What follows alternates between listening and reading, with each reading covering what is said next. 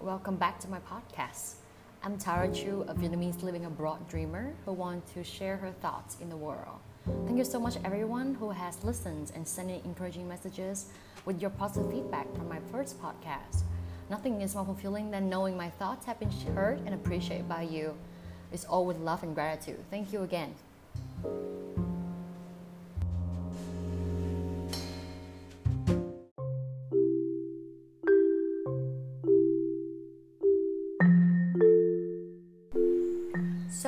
With episode 6, we'll talk about quarantine and the thoughts around it. Yes, I know, I know. We have seen this term quarantine everywhere we go, from every country and corner of the world. Well, except North Korea, Myanmar, Laos, according to the recent statistics. So, what does that really mean? According to Wikipedia, quarantine means restrictions on the government or the movement of people and goods, which is intended to prevent the spread of disease or pests. It's often used in connections to disease and illness, preventing the movement of those who may have been exposed to a communicable disease, but do not have a confirmed medical diagnosis. It is distinct from medical isolations, in which who, those confirmed to be infected with a communicable disease are isolated from the healthy populations. Quarantine considerations are often one aspect of border control.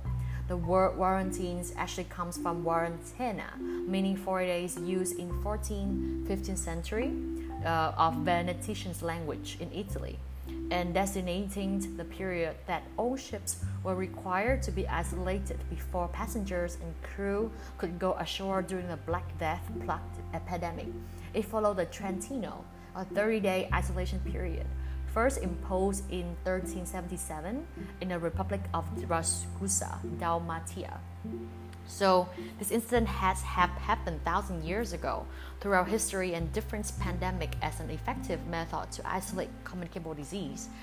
Notable quarantines in modern history include that of the village of Eyam in 1665 during the bubonic plague outbreak in England, East Samoa during the 1918 flu pandemic, the 1972 Yugoslav smallpox outbreak, and extensive quarantines applied throughout the world during our time as well in 2019-2020 coronavirus pandemic. Okay, so this pretty much giving you a little bit of context and rough understanding of why quarantine is being used during our current modern day. I'm not going to deep dive further to this whole situation of why we need to stay home because this is a thing that we must do to protect yourself and protect your loved one during the situations. No argument on that. But what I'm going to share further today is what are the thoughts that come to mind when you are in the stage of isolations, when you have zero contact from human interactions for a long period of time, or at least 30 days according to our Wikipedia concept. So this will be segmenting to two groups, the, the introvert and the extrovert. For the introvert group, it's a definition of heaven where this allows them to stay at home the whole day doing their personal favorite activities or hobbies without any social interactions.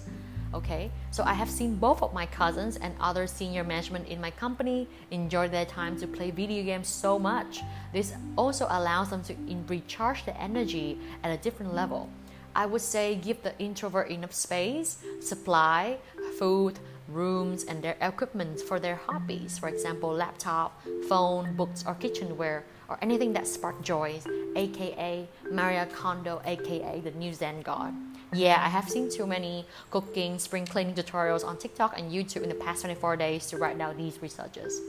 For the extrovert groups, this is pretty much a nightmare on the contrary, preventing all social activities getting distant with people at least two meters away, they would rather see Trump's speech on coronavirus than stopping all of their daily energy intake, which is isolate, so socializing, and surrounding with people or loved ones. Nevertheless, we are functions as a pack anyways.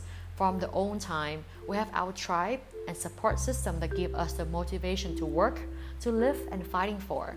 So when you take that out from the system that had built for more than at least 10 years, is an abnormal environment that we've been suddenly thrown in, our body and mindset will fight back with this, of course. It's like you going for a workout for the first time in a year. It's require a period of time to change their wired routine with new activities and new ways of engagement. Personally, I think I'm coping pretty well with this modern working from home way. I'm not an extrovert nor introvert. The technical t- term will be ambivert in this case. These type of people have good social skills and are intrigued by social activities, human interactions, but there will be a limit for the length of these activities, how long this can continue before they require alone time. For instance, if you are excited to dress up or prepare to go to a house party, and then when you arrive for a while, you want to go back right away after 30 minutes and watching Friends on Netflix by yourself. This is a sign of an ambivert. So with the quarantines, actually it gives ambivert space to strengthen their solitude, their own activities, and recharging time. In particular, time spending with oneself to work on side projects, time spending on existing hobbies and develop new talent. For example, singing, this podcast, um, painting, waking up at 7.59 a.m. and attending business meeting at 8 a.m. You know what I mean? Times to work out, rest, and prep for a proper clean meal. I would say I might lose a few pounds and save more money after these two weeks. Yay, which is a super good thing. On the contrary, a brutally honest yes, there are challenges and downside to it too. Productivity level is significantly dropped. It might take me 20 minutes to write down an email versus 5 minutes previously. You will not be able to have meetings during lunchtime since you need to prepare for lunch. Duh. The bed, yoga mat, and toys are too near you. It's always around my eyesight and it's super distracting. Walking to the fridge one million times per day. Yes, it's one million times per day, you hear me. Memes, quarantine memes everywhere. Missing out coffee chat and genuine interactions with people I work with, my friends and close one. I would like to include TikTok and as another distractions, but you know it too well and seen enough. Okay, on a less jokey side, it is okay to stay at home and feel these weird things and complain about it, but it's actually a most valid things right now at the current situations where nurses, doctors, police, and the government are dealing with it directly every day. Those are the people who would like to just stay at home like us to enjoy the limited time with their family and loved ones, but they can't because we have a battle to fight with and they are fighters in this war. So I feel super blessed and appreciate to just stay at home and look at memes with a roof over my head with people still reaching out through calls, chat messages, emails to check in how are you doing or how you are feeling. To still have a job with full support at the moment compared to 6.5 million jobless people in US right now, which is even higher than population of entire Singapore. So, how about you? How do you cope with these situations? And what is your new way of or method to approach with this? Tell me more, share with me your comments, and click like to this com- podcast so that is might allow me to monetize the effort that I have invested in.